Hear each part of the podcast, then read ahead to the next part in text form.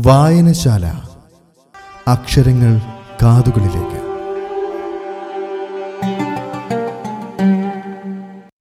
മാധ്യമപ്രവർത്തകൻ സാദിഖ് കാവിൽ എഴുതിയ കഥ അകലങ്ങളിൽ. ബഹുമാനപ്പെട്ട പ്രിൻസിപ്പൽ സാബിന് എനിക്ക് അടുത്ത കുറേ ദിവസങ്ങളിൽ ഇ ലേണിംഗ് ക്ലാസ്സിൽ പങ്കെടുക്കാൻ സാധിക്കില്ല എന്ന് ഇതിനാൽ ഖേദപൂർവം അറിയിക്കുന്നു. എന്റെ ഫ്ലാറ്റിൽ മുറി ഷെയർ ചെയ്യുന്ന കുടുംബത്തിലെ ഗൃഹനാഥന് കോവിഡ് നയന്റീൻ പോസിറ്റീവാണ്. റിസൾട്ട് ലഭിച്ചിട്ട് നാല് ദിവസമായെങ്കിലും അയാളെ ഇതുവരെ ആശുപത്രിയിലേക്ക് മാറ്റിയിട്ടില്ല. ആരോഗ്യ വിഭാഗം എത്തുന്നതും കാത്തിരിക്കുകയാണ് അയാൾ. ആ കുടുംബവും എന്റെ കുടുംബവും ഫ്ലാറ്റിലെ അടുക്കളയും ഹാളും ടോയ്ലറ്റുമൊക്കെ പങ്കിട്ട് ഒരു കുടുംബത്തെ പോലെയാണ് കഴിഞ്ഞിരുന്നത്.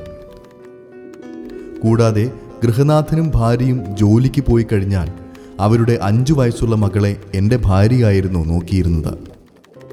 അവർ വന്നാലും ആ കുട്ടി ഞങ്ങളുടെ അരികിൽ നിന്ന് പോകാൻ മടിക്കുമായിരുന്നു. എന്റെ ഭാര്യയുമായി കുട്ടി വളരെ അടുപ്പത്തിലാണ്. അയാളുടെ പരിശോധനാ ഫലം പോസിറ്റീവ് ആയതിൽ പിന്നെ എനിക്കൊരു മനസ്സമാധാനവുമില്ല സാർ. ആയതുകൊണ്ട് കുറച്ചു നാളത്തേക്ക് ഈ ലേണിംഗ് ക്ലാസ്സിൽ നിന്ന് എന്നെ ഒഴിവാക്കി തരണമെന്ന് വിനീതമായി അപേക്ഷിക്കുന്നു. എന്ന് വിശ്വസ്തൻ പ്രകാശം പണിക്കർ അധ്യാപകൻ. ഇമെയിൽ ടൈപ്പ് ചെയ്ത് കഴിഞ്ഞിട്ടും വിറയൽ പ്രകാശിന്റെ കൈവിരലുകളെ വിട്ടുപോയില്ല പണ്ട് സ്കൂളിൽ പരീക്ഷാ പേപ്പർ കയ്യിൽ കിട്ടുമ്പോൾ അനുഭവപ്പെട്ടിരുന്ന അതേ വിറയൽ. പേടിയെ തോൽപ്പിക്കാൻ അന്ന് ചെയ്തിരുന്നത് പോലെ കൈകൾ കൂട്ടിത്തിരുമ്മി ഒന്നുകൂടി അയാൾ കത്തിലെ വരികളിലൂടെ കണ്ണോടിച്ചു. മുഖാവരണത്തിന്റേത് പോലെ ഇളം നീൽ നിറമുള്ള അക്ഷരങ്ങൾ അയാളുടെ തലച്ചോറിൽ ഭീതി ഇരച്ചു കയറ്റി.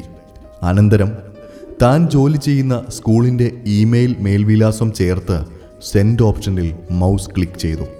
വൈറസിനേക്കാളും വേഗത്തിൽ ആ ഇമെയിൽ ഷാർജ മുവലയിലെ ശാന്തമായ പ്രദേശത്ത് സ്ഥിതി ചെയ്യുന്ന സ്കൂൾ ലക്ഷ്യമാക്കി പാഞ്ഞു. അയാൾ തന്റെ നേർത്ത ഫ്രെയിമുള്ള കണ്ണട ഊരി മേശപ്പുറത്ത് വെച്ച് നിബിഡമായ താടിയിൽ ശക്തിയോടെ കൈവിരലുകൾ കൊണ്ട് ചിക്കി. തുടർന്ന് തലയുടെ ഭാരം മുഴുവൻ കൈകളിൽ താങ്ങി കുറേ നേരം അനങ്ങാതിരുന്നു. എസ്തർ തന്നെ ഉറ്റുനോക്കിക്കൊണ്ട് പിന്നിൽ നിൽക്കുന്നത് പ്രകാശ് തിരിച്ചറിഞ്ഞത് വൈകിയാണ്. അയാൾ പെട്ടെന്ന് കമ്പ്യൂട്ടർ ഷട്ട് ഡൗൺ ചെയ്തു. പ്രകാശ് ചേട്ടൻ മെയിൽ അയച്ചു അല്ലേ? ഭാര്യയുടെ ചോദ്യത്തിൽ നിരാശയും ആശങ്കയും നിഴലിച്ചിരുന്നു. അയാളിൽ നിന്ന് മറുപടി ഇല്ല എന്ന് കണ്ട് അവൾ വീണ്ടും ചോദിച്ചു. ഇവിടുന്ന് ക്ലാസ് എടുക്കുന്നതിന് എന്താണ് പ്രശ്നം പ്രകാശേട്ടാ അയാൾക്ക് ഉത്തരം മുട്ടി. ദയനീയമായി എസ്തറിനെ നോക്കി. വാക്കുകൾ തൊണ്ടയിൽ കുരുങ്ങിക്കിടന്നു അവളെ സമാധാനിപ്പിക്കാനെന്ന വണ്ണം അയാൾ പറഞ്ഞു. അത് പിന്നെ മനസമാധാനമില്ലാതെ ക്ലാസ് എടുത്ത കുട്ടികൾ പരാതി പറയില്ലേ എസ്തർ? ഒന്നും പ്രതികരിക്കാതെ പ്രതിമ കണക്കേ നിൽക്കുന്ന ഭാര്യയെ ഗൗനിക്കാതെ അയാൾ വിളക്കണച്ച കമ്പ്യൂട്ടറിന്റെ കറുപ്പിലേക്ക് മിഴികൾ ഊന്നി. അത് കണ്ട് എസ്തർ ഈർഷയോടെ ചോദിച്ചു ക്ലാസ് എടുത്തില്ലേൽ പ്രകാശേട്ടന്റെ ക്ലാസ്സിലെ കുട്ടിയോൾ പോഷൻ തീരാതെ പിന്നിലായി പോവില്ലേ മാത്രമല്ല മാനേജ്മെന്റ് ശമ്പളം കട്ട് ചെയ്യൂലേ പ്രകാശേട്ടാ? ഭാര്യയുടെ വാക്കുകൾ കേട്ട് അയാളിൽ അരിശം പുഴുക്കളെ പോലെ ഇരച്ചു കയറി. എങ്കിലും ഈ സാഹചര്യത്തിൽ ഒരു വഴക്ക് വേണ്ട എന്ന് വിചാരിച്ച് മിണ്ടാതെ നിന്നു. ആ മുഖത്ത് ഒരു പാവത്താൻ ഭാവം പ്രകടമായപ്പോൾ എസ്തറിന്റെ മനസ്സലിഞ്ഞു. എന്നും ചെയ്യാറുള്ളതുപോലെ അയാളുടെ തലമുടിയിൽ വിരലുകൾ ഓടിച്ചുകൊണ്ട് സാന്ത്വനിപ്പിക്കാനെന്ന വണ്ണം ഒഴിഞ്ഞു മറ്റൊന്നും കൊണ്ടല്ല പ്രകാശേട്ടാ. ശമ്പളം കൃത്യമായി കിട്ടിയില്ലെങ്കിൽ റൂം വാടക സേവാ ചാർജ് ഇവയെല്ലാം എങ്ങനെ അടയ്ക്കുന്നോർത്തിട്ടാ പ്രകാശിന്റെ മുഖത്തിന് നേരെ നിന്ന് എസ്തർ തുടർന്നു. ക്രെഡിറ്റ് കാർഡ് പേയ്മെന്റ് നാട്ടിലേക്ക് അയക്കാനുള്ള കാശ് ഇവയും. അവൾ ഒന്നൊന്നായി ഓർമ്മപ്പെടുത്തിയപ്പോൾ അയാളുടെ തലയ്ക്കുള്ളിൽ ദേഷ്യത്തിന്റെ വൈറസുകൾ പൊളഞ്ഞു. അസഹിഷ്ണുതയോടെ കസേരയിൽ നിന്ന് ചാടിയണീറ്റ് അയാൾ പൊട്ടിത്തെറിച്ചു. അതുതന്നെയാണ് ഞാനും ചോദിക്കുന്നേ എം. കോമും ബി എഡും ഉണ്ടായിട്ടും നീ ജോലിക്ക് ശ്രമിക്കാത്തോണ്ടല്ലേ എല്ലാ ഭാരവും എന്റെ ചുമലിൽ തന്നെയായത് നിനക്ക് കൂടി ജോലി ഉണ്ടായിരുന്നേൽ ഇപ്പോഴീ ഗതി വരുമായിരുന്നോ പ്രകാശിന്റെ പെട്ടെന്നുള്ള ഭാവവ്യത്യാസത്തിൽ എസ്തർ ഞെട്ടി. എങ്ങോട്ടെന്നില്ലാതെ ഏറെ ഓടിയ ശേഷം പെട്ടെന്ന് നിന്ന പട്ടിയെപ്പോലെ അയാൾ കിതച്ചു. പിന്നെ പതിയെ കസേരയിലേക്ക് വീണു. എസ്തർ ദുഃഖം വരുമ്പോൾ താൻ എന്നും ചെയ്യാറുള്ളത് പോലെ കുറേ നേരം കണ്ണടച്ചു നിന്ന് കർത്താവിനോട് പ്രാർത്ഥിച്ചു. പത്തു വർഷത്തെ ദാമ്പത്യ ജീവിതത്തിൽ പ്രകാശ് ഇത്രമാത്രം രോഷാകുലനാകുന്നത് ഇതാദ്യമാണെന്നോർത്ത് അവളുടെ മനം തേങ്ങി.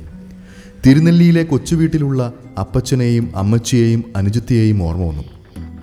അവരെ എല്ലാം പിണക്കി ബി എഡിന് പഠിക്കുമ്പോൾ പരിചയപ്പെട്ട പ്രകാശിന്റെ കൂടെ ഇറങ്ങിപ്പുറപ്പെട്ടതോടെ മുറിഞ്ഞുപോയ ബന്ധങ്ങളുടെ നോവ് അവളെ വരിഞ്ഞു മുറുക്കി. കണ്ണുകളിൽ നിന്ന് കണ്ണുനീർ ധാരധാരയായി ഒഴുകി. എത്ര അടക്കി പിടിച്ചിട്ടും തേങ്ങൽ ഉയരുക തന്നെ ചെയ്തു. അല്പം കഴിഞ്ഞ് തന്റെ കവിളത്ത് ചുടുനിശ്വാസം പതിച്ചപ്പോഴാണ് എസ്തർ തല ഉയർത്തിയത്. ക്ഷമ ചോദിക്കുക എന്ന പോലെ അരികെ നിന്ന് പ്രകാശ് തന്നെ ഉറ്റുനോക്കുന്നു.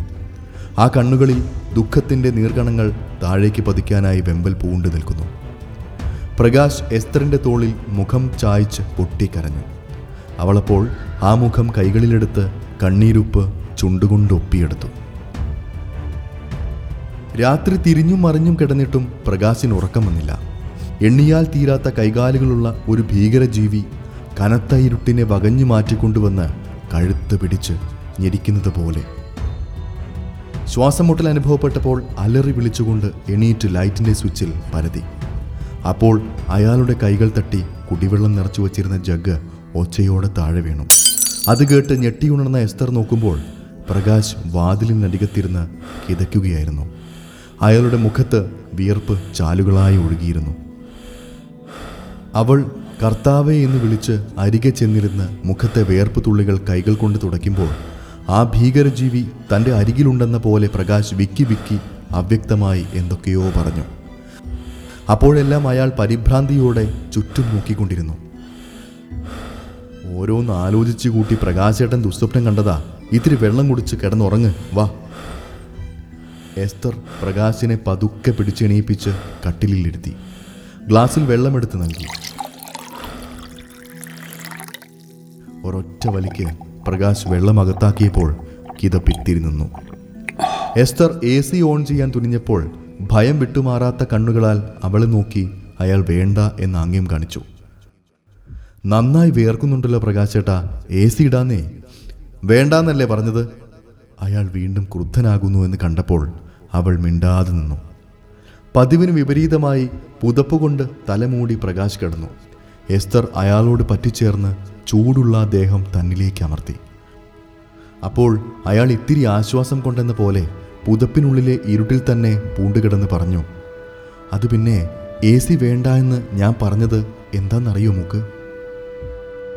എസ്തർ പതുക്കെ ഇല്ല എന്ന് പറഞ്ഞു. അതെ എ സിയിലൂടെ വൈറസ് ഈ മുറിയിൽ വന്നേക്കും. അവൾ പൊള്ളലേറ്റതുപോലെ പ്രകാശിൽ നിന്നും അകന്നു മാറി. പൊട്ടിക്കരയുമ്പോഴും അയാളിൽ സാന്ത്വന വാക്കുകൾ പകർന്നു. എന്താ പ്രകാശേട്ടാ ഇതൊക്കെ? എന്തിനാ വെറുതെ അതും ഇതും ചിന്തിച്ചു കൂട്ടുന്നേ? പ്രകാശൻ ഏങ്ങി ഏങ്ങി കരഞ്ഞു. എനിക്കറിയില്ല മോളെ നമുക്കെന്തോ ആപത്ത് സംഭവിക്കാനുള്ള പോലെ. എസ്തറിന്റെ ഉള്ളിൽ സങ്കടങ്ങളുടെ മഹാസാഗരം തലതല്ലി കരഞ്ഞു. കഴിഞ്ഞ മൂന്ന് ദിവസമായി പ്രകാശിന്റെ മനസ്സിനെ എന്തൊക്കെയോ ഇളക്കി മറിച്ചുകൊണ്ടിരിക്കുന്നു എന്നതിന്റെ ഏറ്റവും രൂക്ഷമുഖമാണ് പ്രകടമായത്. ഇങ്ങനെ പോയാൽ ഇനി എന്താണ് സംഭവിക്കുക എന്നതോർത്ത് അവൾ നടുങ്ങി. കരച്ചിൽ പുറത്തു വരാതിരിക്കാൻ അവൾ തലയിണയിൽ മുഖം ചേർത്തു. പ്രകാശിന്റെ നെഞ്ചിൽ തടവിക്കൊണ്ട് പറഞ്ഞു എല്ലാം എന്റെ മോനുവിന്റെ തോന്നലാ. ഞാനില്ലേ കൂടെ? ഉറങ്ങിക്കോ. ഉറക്കം വരാതെ തിരിഞ്ഞും മറിഞ്ഞും കിടന്ന് ഇരുവരും രാത്രിയെ കൊല്ലാൻ ശ്രമിച്ചു. പിന്നെ എപ്പോഴോ എസ്തറിനെ ഉറക്കത്തിന്റെ മാലാഖമാർ വന്ന് തഴുകി. രാവിലെ എണീറ്റ് നോക്കുമ്പോൾ ഫേസ് മാസ്ക് ധരിച്ച് കമ്പ്യൂട്ടറിന് മുന്നിലിരിക്കുന്ന പ്രകാശിനെയാണ് എസ്തർ കണ്ടത്. ഗൂഗിൾ സെർച്ച് ചെയ്ത് കൊറോണ വൈറസിനെ കീറി മുറിക്കുകയായിരുന്നു അയാൾ. ആകാംക്ഷ കുതുകിയായ ഒരു ശാസ്ത്രജ്ഞനെ പോലെ കമ്പ്യൂട്ടറിനുള്ളിലേക്ക് ചൂഴ്ന്നു നോക്കുന്ന പ്രകാശ് അതിനകത്തേക്ക് നൂഴ്ന്നു പോകുമോ എന്ന് പോലും എസ്തർ ഭയന്നു. എങ്കിലും ഒന്നും അറിയാത്ത പോലെ അവൾ എണീറ്റ് ബാത്റൂമിന് നേരെ നടന്നു. പെട്ടെന്ന് അയാൾ ചാടി എണീറ്റുകൊണ്ട് അവളെ തടഞ്ഞു. വേണ്ട ടോയ്ലറ്റും ഹാളും ഒന്നും ഉപയോഗിക്കണ്ട. കരച്ചിലിന്റെ വക്കോളമെത്തിയ മുഖത്തോടെ അവൾ നോക്കിയപ്പോൾ അയാൾ തുടർന്നു. നമുക്ക് സമീറിന്റെ ഫ്ലാറ്റ് പോകാം. ഞാൻ അവനോട് വാട്സപ്പ് ചോദിച്ചപ്പോൾ വന്നോളം പറഞ്ഞിട്ടുണ്ട്. മാസ്കിന് മുകളിൽ പ്രകാശിന്റെ കണ്ണുകളിലെ വെളിച്ചം കണ്ട് എസ്തർ ശരിയെന്ന് തലയാട്ടി. കാര്യമെല്ലാം സാധിച്ച് സമീറിന്റെ ഫ്ലാറ്റിൽ നിന്ന് തിരിച്ചു വരുമ്പോൾ പ്രകാശ് റെസ്റ്റോറന്റിൽ ബ്രേക്ക്ഫാസ്റ്റ് ഓർഡർ ചെയ്തു. പിന്നെ ഗ്രോസറിയിൽ കയറി ഒരു മാസ്കിംഗ് ടേപ്പ് വാങ്ങിച്ചു. മാസ്ക് ധരിച്ച് സംസാരിക്കാൻ പ്രയാസമുള്ളതിനാൽ അതെന്തിനാണെന്ന് എസ്തർ ചോദിച്ചില്ല. പക്ഷേ ഒരു സൂത്രക്കാരനെ പോലെ അയാൾ ആവശ്യമുണ്ട് താൻ കണ്ടോ? എന്ന് കണ്ണിറുക്കി. ഗ്ലൗസ് ധരിച്ച കൈകൊണ്ട് പ്രകാശ് അറിയാതെ എസ്തറിന്റെ കൈ പിടിച്ചപ്പോൾ ആ കരസ്പർശത്തിന്റെ സുരക്ഷിതത്വത്തിന് അവൾ ഏറെ ദാഹിച്ചിരുന്നുവെങ്കിലും കയ്യുറ അതിന് വിലങ്ങുതടിയായതിൽ വല്ലാതെ നിരാശ തോന്നി. വിജനമായ പാതയിലേക്ക് നോക്കിക്കൊണ്ട് അയാൾ പറഞ്ഞു സമീർ പറയുകയാണേ അവൻ ഇന്നലെ കിട്ടിയ ഒരു ഫോർവേഡ് മെസ്സേജിൽ വൈറസ് വായുവിലൂടെ പകരുന്ന തെളിവ് നിർത്തി പറയുന്നുണ്ടത്രേ. പക്ഷേ എന്നോട് അവറ്റകളുടെ കളി വിട്ടുകൊടുക്കില്ല. എസ്ത്ര കണ്ടോ ഞാൻ എന്താ ചെയ്യാൻ പോന്നേന്ന്? ആരെയോ തോൽപ്പിച്ച ഭാവത്തിൽ ചിരിയോടുകൂടി ഇത്രയും പറഞ്ഞ ശേഷം അയാൾ അവളുടെ കൈവിട്ട് പതിവിലും വേഗത്തിൽ നടന്നു. എന്തു പറയണമെന്നോ ചെയ്യണമെന്നോ അറിയാതെ എസ്തർ ആരോ പിടിച്ചു നിർത്തിയ പോലെ റോഡരികിൽ നിന്നുപോയി. ചുറ്റും പ്രകൃതി കറങ്ങിത്തിരിയുന്നത് പോലെ തോന്നിയപ്പോൾ തൊട്ടടുത്തെ തെരുവ് വിളക്കുകാലിൽ പിടിച്ച് ഇത്തിരി നേരം നിന്നു. പിന്നെ പ്രകാശിന്റെ കൂടെ എത്താൻ ശ്രമിക്കാതെ പതുക്കെ പാദങ്ങൾ ചലിപ്പിച്ചു. മുറിയിലെത്തിയപ്പോൾ പ്രകാശ് കസേരയിൽ നിന്നുകൊണ്ട് വിൻഡോ എ സിയുടെ അരികുകളിൽ നേരത്തെ ഉണ്ടായിരുന്നതിന് മേലെ പണിപ്പെട്ട് വീണ്ടും മാസ്കിംഗ് ടേപ്പ് ഒട്ടിക്കുന്നതാണ് കണ്ടത്. അവൾക്ക് കണ്ണിൽ ഇരുട്ട് കയറി. മാസ്കും കയ്യുറയും ഊരി വേസ്റ്റ് ബോക്സിലിട്ട ശേഷം അവൾ കട്ടിലിൽ താടിക്ക് കൈകൾ താങ്ങിയിരുന്നു. ഇത്തിരി കഴിഞ്ഞപ്പോൾ ഡോർബെൽ ഒച്ച വെച്ചു. എസ്തർ പോയി നോക്കാൻ തുനിഞ്ഞപ്പോഴേക്കും അയാൾ ധൃതി പിടിച്ച് കസേരയിൽ നിന്ന് ചാടിയിറങ്ങി പുറത്തേക്കുള്ള വാതിലിന് നേരെ കുതിച്ചു. വാതിൽ തുറക്കാതെ തന്നെ അയാൾ നേരിയ ആശങ്കയോടെ ആരാണ് എന്ന് ചോദിച്ചു. പുറത്തുനിന്ന് ഡെലിവറി പയ്യന്റെ ശബ്ദമുയർന്നു. ബ്രേക്ക്ഫാസ്റ്റ് കൊണ്ടുവന്നതാ സാറേ. ഡോറിനടുത്ത് വെച്ചേക്കൂ. ആശ്വാസത്തോടെ അയാൾ പറഞ്ഞു. എത്രയാ പൈസ? പതിനാല് ദീർഘമാണ് സാറേ. തിരിച്ച് മുറിയിലെത്തി പേഴ്സിൽ നിന്ന് പണമെടുത്ത് അയാൾ വാതിലിന് നേരെ ചെന്നു. ദാ പതിനഞ്ച് ദീർഘം ഡോറിനടിയിലൂടെ ഇടുന്നു. ഒരു ദീർഘം തിരിച്ചു തരണ്ട ട്ടോ. ശരി സാറേ എന്ന് പറഞ്ഞ് പയ്യൻ പണവും എടുത്ത് തിരിച്ചു പോകാൻ തുടങ്ങുമ്പോഴേക്കും പ്രകാശിന്റെ അടുത്ത ചോദ്യം വാതിൽപ്പടി കടന്നു ചെന്നു. എടോ താൻ മാസ്കും ഗ്ലൗസും ഒക്കെ ധരിച്ചിട്ടുണ്ടല്ലോ അല്ലേ?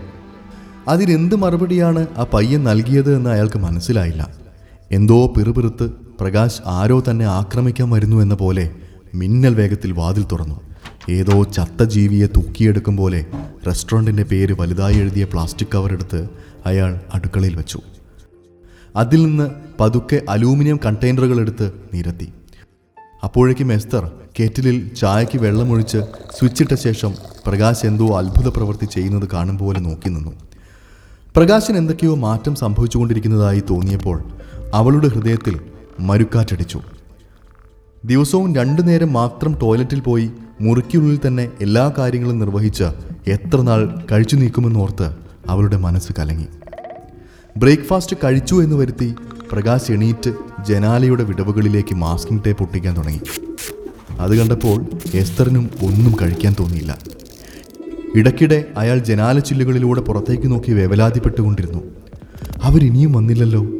എസ്തർ ഒന്നും മിണ്ടിയില്ല. പ്രകാശ് പെട്ടെന്ന് എന്തോ ഓർത്ത പോലെ തന്റെ മൊബൈൽ ഫോൺ എടുത്ത് സുരേഷിന്റെ പേരിൽ ചൂണ്ടുവിരലമർത്തി. അങ്ങേ തലക്കിൽ നിന്ന് എന്താ പ്രകാശ് എന്ന് സുരേഷ് ചോദിക്കുന്ന ഒച്ച ചുമരുകളെ കീറിമുറിച്ച് പ്രകാശിന് കേൾക്കാമായിരുന്നു. വെറുതെ വിളിച്ചതാ പ്രകാശ് പറഞ്ഞു. പിന്നെ ഹെൽത്തുനിന്ന് ഇന്ന് ആൾ വരുമായിരിക്കും ഇല്ലേ സുരേഷ് ഏട്ടാ ഒന്നും അറിയില്ലടാ ഞങ്ങളും കാത്തിരിക്കുക സുരേഷിന്റെ വാക്കുകൾ പ്രകാശിന്റെ മനസ്സിന്റെ പ്രകാശം കെടുത്തി. ഷോ എന്താണ് അവർ ഇങ്ങനെ? പോസിറ്റീവായ ശേഷം എത്ര നാളായി നമ്മൾ കാത്തിരിക്കുന്നു? അയാൾ അക്ഷമ പ്രകടിപ്പിച്ചപ്പോൾ സുരേഷ് ചെറുതായി അത്ഭുതപ്പെടാതിരുന്നില്ല. തന്നെക്കാളും ഇവനെന്തിനാ ഇത്ര വെപ്രാളപ്പെടുന്നേ? അയാൾ ചിന്തിച്ചു. പിന്നെ പറഞ്ഞു അതെ എവിടെയും ബെഡ് ഒഴിവില്ലാത്രേ അത് ആളുകളെ കൊണ്ടുപോകാൻ വൈകുന്നതെന്ന് ന്യൂസിൽ പറയുന്നത് കേട്ടു.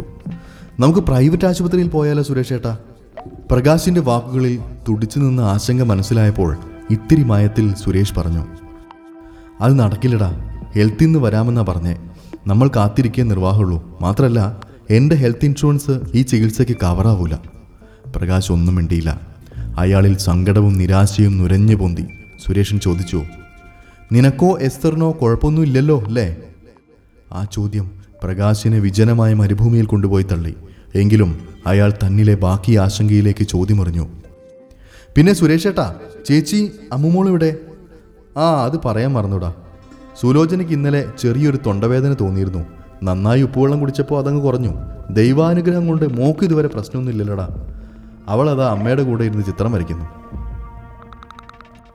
എങ്കിലും അവരെല്ലാം ഒന്ന് ടെസ്റ്റ് ചെയ്യിക്കുന്നത് നല്ലതാണ് സുരേഷ് ഏട്ടാ. മാത്രമല്ല കുറച്ചുനാൾ ഏതെങ്കിലും ഹോട്ടലിലോ മറ്റോ ക്വാറന്റൈൻ ചെയ്യിക്കുന്നതായിരിക്കും ബുദ്ധി. പ്രകാശിന്റെ വാക്കുകൾ സുരേഷിൽ നോവായി പടർന്നു. ആ മനസ്സിനെ ശല്യപ്പെടുത്തുന്നത് എന്താണെന്ന് അയാൾ ആലോചിച്ചു. അവന്റെ സ്ഥാനത്ത് ഞാനായിരുന്നാലും ഒരുപക്ഷെ ഇതുപോലെ ആശങ്കപ്പെട്ടേനെ എന്ന് ചിന്തിച്ചപ്പോൾ പാവം തോന്നി. അയാൾ പറഞ്ഞു വരട്ടെ എന്താണ് ചെയ്യേണ്ടതെന്ന് ഹെൽത്തിലെ ഉദ്യോഗസ്ഥരോട് ചോദിച്ചു നോക്കാം. ഫോൺ കട്ട് ചെയ്യുന്നതിന് മുൻപേ പ്രകാശ് കഴിഞ്ഞ നാല് ദിവസമായി നൽകി വരുന്ന ഉപദേശം മറന്നില്ല. സുരേഷ് ഏട്ടാ നിങ്ങൾ മൂന്ന് പേരും മാസ്കും ഗ്ലൗസും ധരിക്കുന്നുണ്ടല്ലോ അല്ലേ? ഞാനും എസ്തറും അത് അഴിക്കുന്നത് ഭക്ഷണം കഴിക്കുമ്പോൾ മാത്രമാണ്. സുരേഷൻ ഓ എന്ന് മാത്രം പറഞ്ഞ് ഫോൺ കട്ട് ചെയ്തു. അയാൾക്ക് പ്രകാശിനോട് വല്ലാണ്ട് ദേഷ്യം തോന്നി. ഈ സമയത്ത് സാന്ത്വനം പകരേണ്ടതിന് പകരം ഇങ്ങനെയാണോ കൂടെ താമസിക്കുന്നവർ പെരുമാറേണ്ടതെന്ന് ഭാര്യയോട് അയാൾ പറഞ്ഞു. കസേരയിലിരുന്ന് തന്റെ ഫോൺ വിളി ശ്രദ്ധിക്കുകയായിരുന്ന എസ്തറിനോട് പ്രകാശ് തന്റെ അനിഷ്ടം പ്രകടിപ്പിച്ചു. ഈ സുരേഷ് ഏട്ടൻ എന്താ ഇങ്ങനെ? എല്ലാ കാര്യവും നിസ്സാരമായി കാണുന്നു. ലോകത്തെ ആകെ വിറപ്പിക്കുന്ന ഈ രോഗം വന്നിട്ടും അവളത് കേട്ടില്ല എന്ന് നടിച്ചു. പ്രകാശ് സാനിറ്റൈസർ എടുത്ത് കൈകളിലും പിന്നെ മൊബൈൽ ഫോണിലും തേച്ചുകൊണ്ട് പേറുപെറുത്തു ഒന്നും പറയാനാവില്ല. വൈറസ് ചിലപ്പോൾ ശബ്ദത്തിലൂടെ വരില്ല എന്ന് ആര് കണ്ടു? അത് കേട്ടതോടെ എസ്തറിന്റെ നിയന്ത്രണം വിട്ടുപോയി. അവൾ ഇരുന്നിടത്ത് നിന്ന് തന്നെ അയാളുടെ കൈ പിടിച്ചു വലിച്ചുകൊണ്ട് ഒച്ചയുയർത്തി പ്രകാശേട്ടൻ എന്ത് ഭ്രാന്താണ് ഈ പറയുന്നത്? ആരാ പറഞ്ഞ വൈറസ് വായുവിലൂടെയും ശബ്ദത്തിലൂടെയും പകരുന്നു എന്താ ഇങ്ങനെ? എന്തിനാ ഇങ്ങനെയൊക്കെ ആവശ്യമില്ലാത്തത് ചിന്തിച്ച് പേടിക്കുന്നേ? എസ്തർ കരഞ്ഞുകൊണ്ട് ക്രൂശിത രൂപത്തിന് മുന്നിൽ മുട്ടുകുത്തി. അവളുടെ ഭാവമാറ്റം കണ്ട് പ്രകാശ് തരിച്ചു നിന്നുപോയി. പിന്നെ പതുക്കെ അരികിൽ നിന്ന് കൈകൂപ്പിക്കൊണ്ട് നിന്നു ഉച്ചയ്ക്ക് റെസ്റ്റോറന്റിൽ നിന്ന് കൊണ്ടുവന്ന മോട്ടാർ സെറ്റ് പങ്കിട്ടെടുത്തുവെങ്കിലും കുറേയേറെ ബാക്കിയായി. എസ്തർ അത് വേസ്റ്റിൽ കളയുമ്പോൾ മനസ്സ് തേങ്ങി. എങ്കിലും അത് മറച്ചു വെച്ചുകൊണ്ട് ചോദിച്ചു സുരേഷേട്ട പോയി കഴിഞ്ഞ ചേച്ചിയും അമ്മുവും മാറി താമസിക്കുമോ പ്രകാശേട്ടാ? കോവിഡുമായി ബന്ധപ്പെട്ട വാട്സാപ്പിൽ നിന്നും നിറയുന്ന ട്രോളുകൾ കണ്ട് ഉള്ളിൽ ദേഷ്യം ഇരച്ചു കയറുന്നതിനിടെ എസ്തറിന്റെ ചോദ്യം അയാൾ കേട്ടതേയില്ല. ഈ അലവലാദികളെ കൊണ്ട് തോറ്റു. മരിച്ച വീട്ടിൽ പോയാലും തമാശ പറഞ്ഞ് ചിരിക്കുന്ന വർഗം. നോൺസെൻസ് അയാൾ പിറുപിറുത്തു. സുരേഷ് ഏട്ടനും ചേച്ചിയും മോളും പോയ ശേഷം നമുക്ക് അടുക്കളയും ടോയ്ലറ്റും ഹാളും മുറിയും എല്ലാം അണുനശീകരണം നടത്തണം എന്നിട്ടേ ഉപയോഗിക്കാവുന്ന സമീർ പറഞ്ഞു. പ്രകാശിന്റെ വാക്കുകൾ എസ്തറിന്റെ മനസ്സിൽ സന്തോഷം പകർന്നു. എന്തായാലും അവർ പോയാലെങ്കിലും എല്ലാം ഒന്ന് ശാന്തമാകുമല്ലോ. അവൾ അയാളുടെ അരികിൽ ചെന്നിരുന്ന് ആ തോളിൽ തല ചായ്ച്ചുകൊണ്ട് പറഞ്ഞു എല്ലാം ശരിയാവും പ്രകാശേട്ടാ നമ്മൾ കർത്താവ് കൈവിടത്തില്ലെന്നേ. അയാൾ അവളുടെ തിളങ്ങുന്ന കണ്ണുകളിലേക്ക് ഉറ്റുനോക്കി അതിന്റെ വെളിച്ചം അയാളുടെ ഹൃദയത്തിലൂടെ ഒരു നിമിഷം കടന്നുപോയി. രാത്രിയിലെ ഉറക്കക്ഷീണം പ്രകാശിന്റെ കണ്ണുകളെ വന്ന് തലോടി. വൈകാതെ കൊച്ചുകുട്ടിയെപ്പോലെ അയാൾ ഉറങ്ങുന്നത് എസ്തർ നോക്കി നിന്നു. അവൾ കസേരയിലിരുന്ന് ഏതോ പുസ്തകമെടുത്ത് തുറന്നു. ഒരു കഥയിൽ വായന ഉറപ്പിച്ചുവെങ്കിലും എന്തൊക്കെയോ ചിന്തകളാൽ അക്ഷരങ്ങൾ മുറിഞ്ഞുപോയി. പോയ കാലത്തെ നല്ല ഓർമ്മകൾ അവളെ വന്ന് തലോടി. ഇങ്ങനെ ഒരു കെട്ട കാലമായിരുന്നില്ല എങ്കിൽ തന്റെ അരികിൽ ഇപ്പോൾ കുസൃതികൾ കാട്ടി അമ്മുമോൾ ഉണ്ടാകുമായിരുന്നുവെന്ന് അവൾ ഓർത്തു. മേശമേൽ വെച്ചിരിക്കുന്ന അമ്മുമോളുടെ കളർ പെൻസിലുകളും ചിത്രപുസ്തകവും അവളുടെ ഹൃദയത്തിൽ നിറങ്ങൾ ചാർത്തി. അതെല്ലാം എടുത്തു നോക്കിയ ശേഷം യഥാസ്ഥാനത്ത് തന്നെ വെച്ചു. പിന്നെപ്പോഴോ ആ മനസ്സിനെ നിരാശയുടെയും സങ്കടത്തിന്റെയും അലകൾ വന്നു പൊതിഞ്ഞു. അറിയാതെ കണ്ണുകൾ നിറയവേ അവളുടെ മൊബൈൽ ഫോൺ ശബ്ദിച്ചു. സുരേഷേട്ടനെ അവർ കൊണ്ടുപോയി മോളെ. ദാ ഇപ്പം പോയതേ ഉള്ളൂ. താഴെ വന്ന് വിളിച്ചപ്പോൾ ധൃതിയിൽ ഇറങ്ങിപ്പോയതാ. അതാ യാത്ര പറയാനാകാഞ്ഞത്. സുലോചനയുടെ വാക്കുകൾ മരുഭൂമിയിലെ മഴയായി എസ്തറിന്റെ ഹൃദയത്തിൽ പതിച്ചു. ദീർഘനിശ്വാസം വിട്ടുകൊണ്ട് കർത്താവിനവൾ നന്ദി പറഞ്ഞു. പിന്നെ എസ്തർ ആന്റിയെ ഇപ്പോൾ കാണണമെന്നും പറഞ്ഞ് അമ്മു ഇന്നലെ രാത്രി ഭയങ്കര നിലവിളി. എസ്തറിന്റെ ഉള്ളിലെ ലോലവികാരത്തിന് ശ്വാസം മുട്ടി. അവളുടെ ഇതുവരെ പൂവണിയാത്ത മാതൃത്വം തേങ്ങി. ഇത്തിരി നേരം ഒന്നും ഫോണും പിടിച്ച് നിശ്ചലമായി നിന്നു. ഹലോ മോളെ ഞങ്ങളും ചിലപ്പോൾ ഇന്ന് തന്നെ മറ്റൊരു സ്ഥലത്ത് ക്വാറന്റൈനിൽ പോകും കേട്ടോ ചേച്ചി പറയുന്നത് അവൾ കേട്ടതേയില്ല. നിങ്ങൾക്ക് കുഴപ്പമൊന്നുമില്ലല്ലോ അല്ലേ മോളെ? ഫോൺ കട്ട് ചെയ്യുന്നതിന് മുൻപായി സുലോചന ചോദിച്ചു. ഇല്ല ചേച്ചി പക്ഷെ പ്രകാശേട്ടന് അവൾ അർദ്ധോക്തിയിൽ നിർത്തിയപ്പോൾ സുലോചന പെട്ടെന്ന് ചോദിച്ചു. ഒന്നുമില്ല ചേച്ചി ആകെ ഒരു വെപ്രാളം. എന്തൊക്കെയോ പറയുന്നു കാണിക്കുന്നു. വീട്ടിനകത്ത് പോലും മാസ്കും ഗ്ലൗസും ധരിക്കുന്നു. എന്നെ കൊണ്ടും ധരിപ്പിക്കുന്നു. സുലോചന ഞെട്ടലിൽ തന്നെയായിരുന്നു. നെറ്റിലൂടെ എപ്പോഴും കൊറോണ വിവരങ്ങൾ തിരഞ്ഞുകൊണ്ടിരിക്കും. അതിന്റെ പ്രശ്ന ചേച്ചി. സാരമില്ല മോളെ. ഞങ്ങൾ കൂടി പോയി കഴിഞ്ഞാൽ ചിലപ്പോൾ ഓക്കെ ആകും. സുലോചനയ്ക്ക് കാര്യങ്ങളെല്ലാം മനസ്സിലായിട്ടുണ്ടെന്ന് എസ്തറിന് തോന്നി. കൂർക്കം വലിച്ചുറങ്ങുന്ന പ്രകാശിനെ ഒന്ന് നോക്കിയ ശേഷം അവൾ പതുക്കെ ചോദിച്ചു. ചേച്ചി നിങ്ങൾക്ക് ഇവിടെ തന്നെ ക്വാറന്റൈനിൽ ഇരുന്നുകൂടെ? സുലോചന മൗനത്തിൽ അഭയം തേടി. അത് പിന്നെ മോളെ നമ്മുടെ ഇവിടുത്തെ സിറ്റുവേഷൻ പറഞ്ഞപ്പോൾ അതാ നല്ലതെന്ന് ഹെൽത്ത് ഉദ്യോഗസ്ഥർ പറഞ്ഞു. ഏട്ടന്റെ കസിനും ഫാമിലി നാട്ടിലാണ് അവരുടെ ഫ്ലാറ്റ് ഒഴിഞ്ഞു കിടക്കുകയാണ്. ഞങ്ങൾ അങ്ങോട്ട് പോവാ. എന്താണ് പറയേണ്ടത് എന്നറിയാതെ എസ്തർ കുഴങ്ങി. ഒടുവിൽ ചോദിച്ചു. അമ്മുമോളോട് ഈ ചുമരിനടുത്ത് വന്നു നിന്ന് ആന്റിന്നൊന്ന് വിളിക്കാൻ പറയോ ചേച്ചി? മറുപടിക്ക് പകരം സുലോചനയുടെ നേർത്ത തേങ്ങൽ എസ്തറിന്റെ കാതുകളിൽ പതിഞ്ഞു. അവളുടെ ഇടനെഞ്ച് പിടച്ചു. ചുമരിനോട് ചേർന്ന് നിന്ന് അവൾ ആ മധുരസ്വരത്തിനായി കാതു കൂർപ്പിച്ചു. ആന്റി ആന്റി എന്തെടുക്കുക ആന്റിയെ ഞാനിന്നലെ ഡ്രീം കണ്ടു കേട്ടോ.